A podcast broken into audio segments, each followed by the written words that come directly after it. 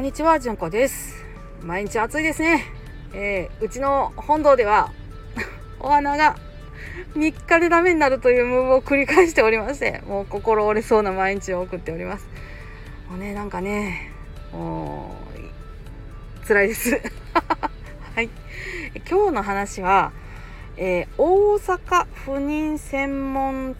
相談センターっていうところのオンラインセミナーに出てきたちょっと感想を話そうかなと思っています。え以前ね1月21日の放送で私が、えー誕生師流産早産は孤独なものであるという話っていうのをさせていただいてるんですが、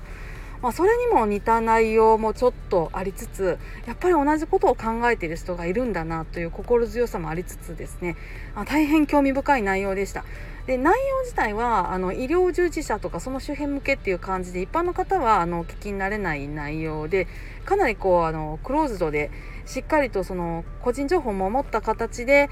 えーやっておられるものなので、えっと、普通にはお聞きいただけないんですがその中でねあの、えっと、提示された資料がありますのでそれはあの概要欄に貼っておこうと思います。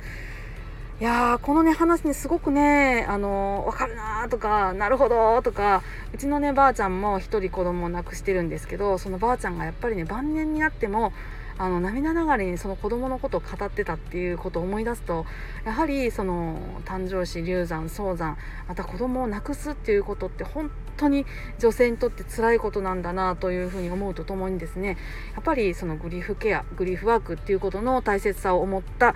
あのセミナーでした。えーそしてですねでここにお寺っていうところが全くと言っていいほど出てこなかったということが大変あの持続の私としては印象的でした私はあの医療従事者でありながら、えー持続である。あのお寺の家族であるというところからなんかできないかなというふうにまあ模索中なわけなんですけれどもやはりねこういうところにあの僧侶の力っていうのとかあの法事をそのねあの繰り返していくことの力っていうのがやはりまだあんまりあのグリーフケアグリーフワークといった文脈でやはり捉えにくいのかなということは思いました。はい、えー、もうなんかね感想だけしかちょっとね言えないなっていう感じのすっごいセミナーで、えーコアメンバーの方が当事者の方と,、えーと助産師さんと先進科医の先生と3人でいらしゃらっしゃるんですけど本当にこれがまた本当に、